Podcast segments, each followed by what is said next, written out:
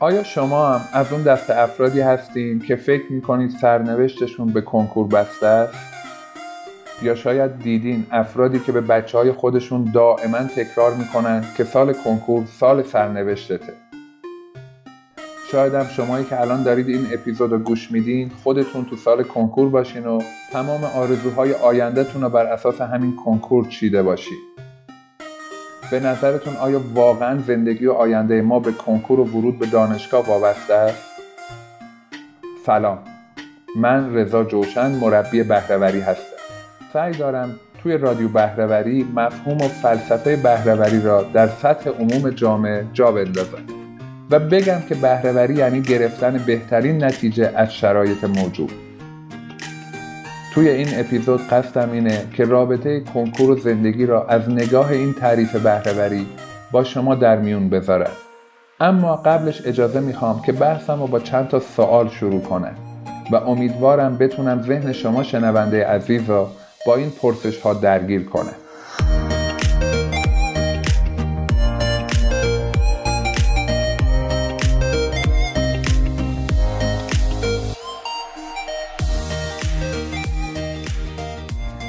برای شما شادی و خوشحالیتون مهمتره یا موفقیتتون؟ برای شما خوشبختی مهمتره یا رسیدن به هدفتون به هر قیمتی؟ برای شما سلامتی مهمتره یا روی سکوی اول ایستادن؟ برای شما عزت نفس و اعتماد به نفس مهمتره یا رسیدن به نتیجه حتی اگه همراه با تحقیر شدنتون باشه؟ برای شما ارتباط با اطرافیان و سایر انسان‌ها مهمتره یا رسیدن به خواسته هاتون حتی در انزوا؟ و بسیاری سوالات دیگه از این دست که شاید خیلی از شما زمانهای زیادی رو روش فکر کرده باشید. هدفم از پرسیدن این سوالایی نیست که بگم کنکور یه جور موفقیتیه که خوشی‌ها و سلامتی و خوشبختی رو از ما میگیره یا اونو در مقابل عزت نفس و ارتباطاتمون قرار بدن. میدونم که اکثر شما در جواب به این سوالات خواهید گفت هر دو جنبه در کنار هم خوبن. مثلا خوشبختی و موفقیت در کنار هم یا رسیدن به نتیجه همراه با سلامتی و شادی و همینطور الی آخر. اما سوال اصلیم اینه که دروسی مثل شادی و سلامتی، عزت نفس و ارتباط سازنده توی کدوم مدرسه اینا رو باید یاد بگیریم و به کدوم آموزشگاه باید بریم؟ این در حالیه که ما در طول زندگیمون در حال کنکور دادن روی این دروس هستیم. بذارید یه خاطره از خانواده خودم براتون تعریف کنم.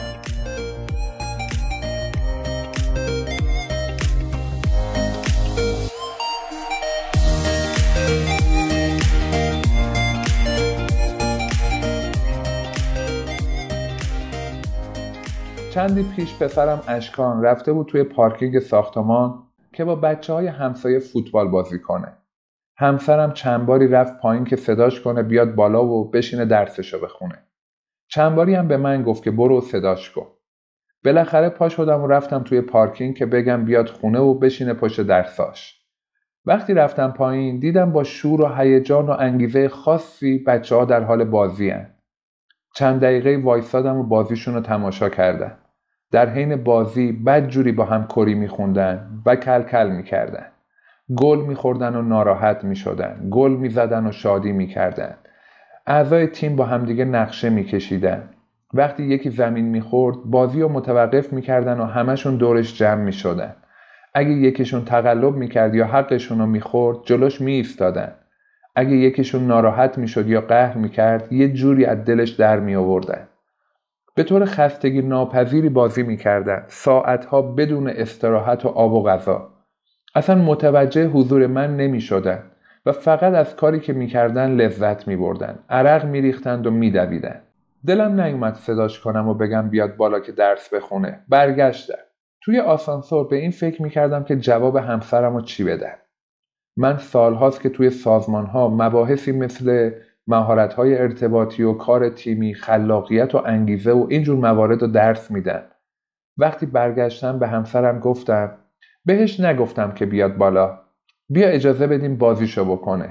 اگه الان از وسط بازی بیاد و بشینه درس بخونه و بهترین رشته در بهترین دانشگاه هم قبول بشه و بعدش یه مدیر عالی مقام در یه سازمان بزرگ بشه، اون موقع باید یکی رو دعوت بکنه که بره براشون از مهارت‌های زندگی، مدیریت انگیزه، خلاقیت، مهارت‌های ارتباطی و اینجور چیزا رو درس بده.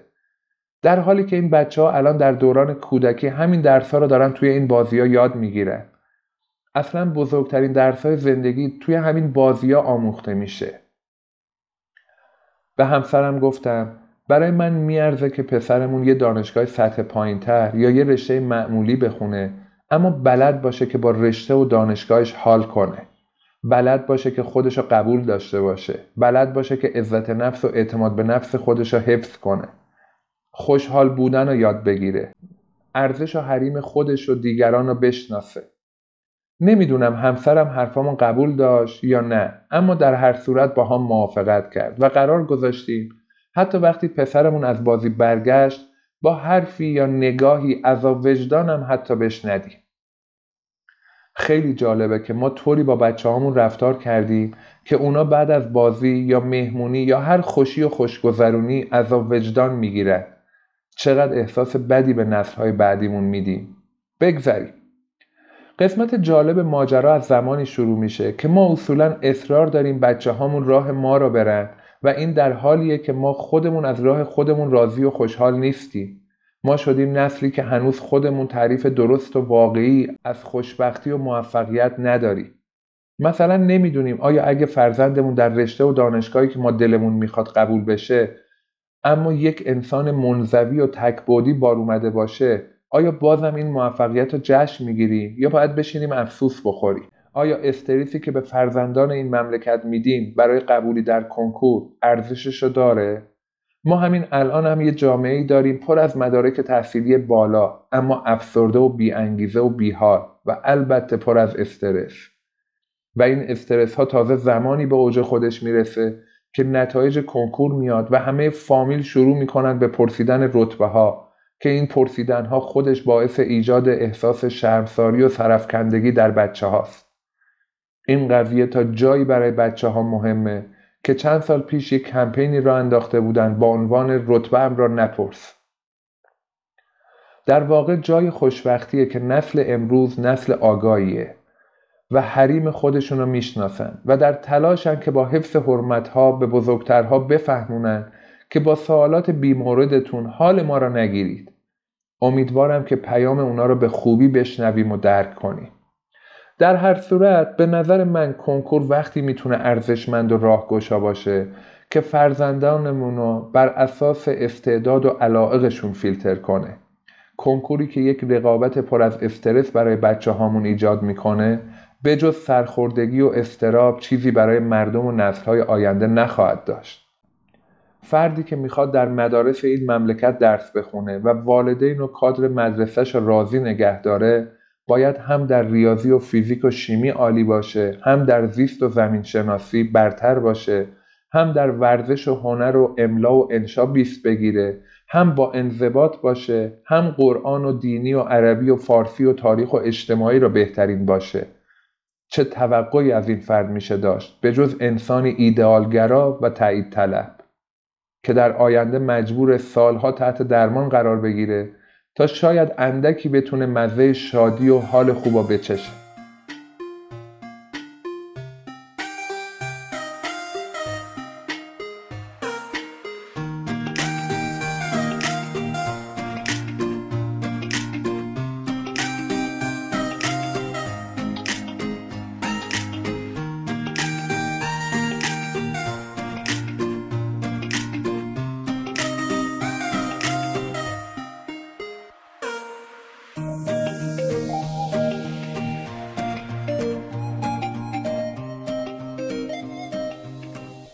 به نظر من انسان امروز در جامعه ایرانی انسانی گیج و سردرگم شده که نمیدونه برای چی درس میخونه، برای چی کار میکنه، برای چی ازدواج میکنه، برای چی بچه دار میشه، برای چی تلاش میکنه، برای چی جدا میشه، برای چی مهاجرت میکنه.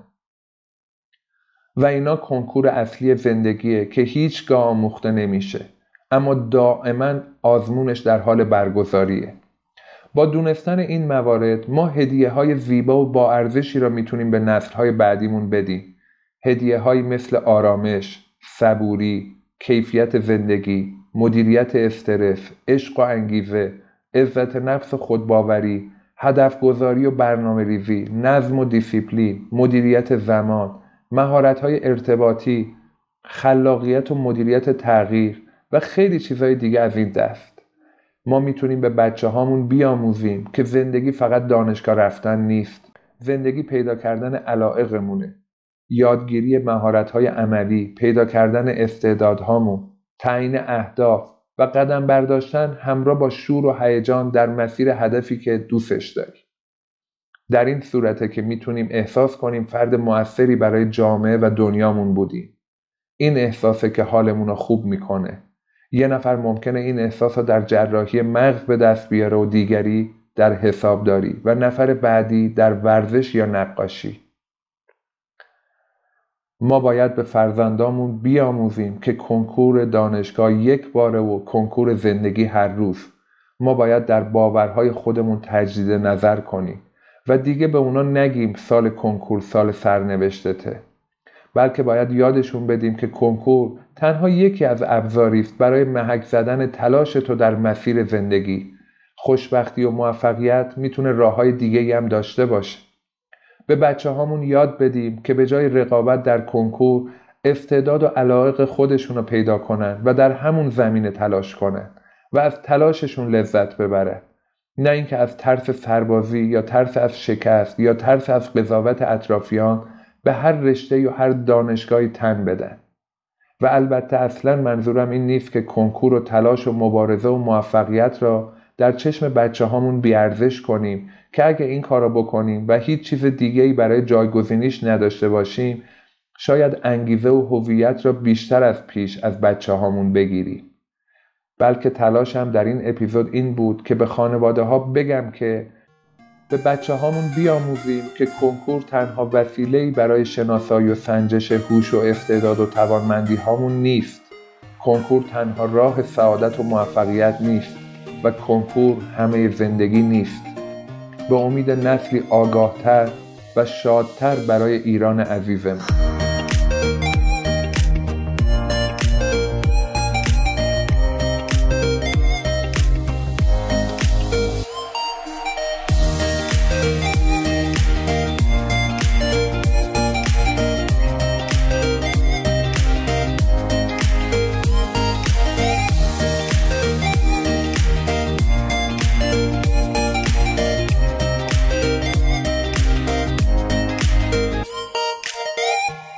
ممنونم از توجهتون و امیدوارم با این اپیزود تونسته باشم جرقه‌ای در ذهن شما زده باشم برای تغییر نگاهتون به زندگی.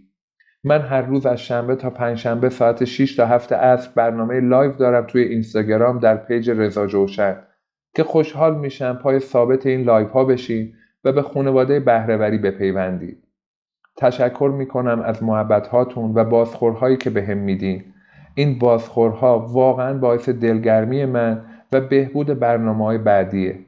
لطفاً اگه این اپیزود مفید و مؤثر دیدید برای عزیزانتونم ارسالش کنید. شاد و پاینده باشید. خدا نگهدارتون.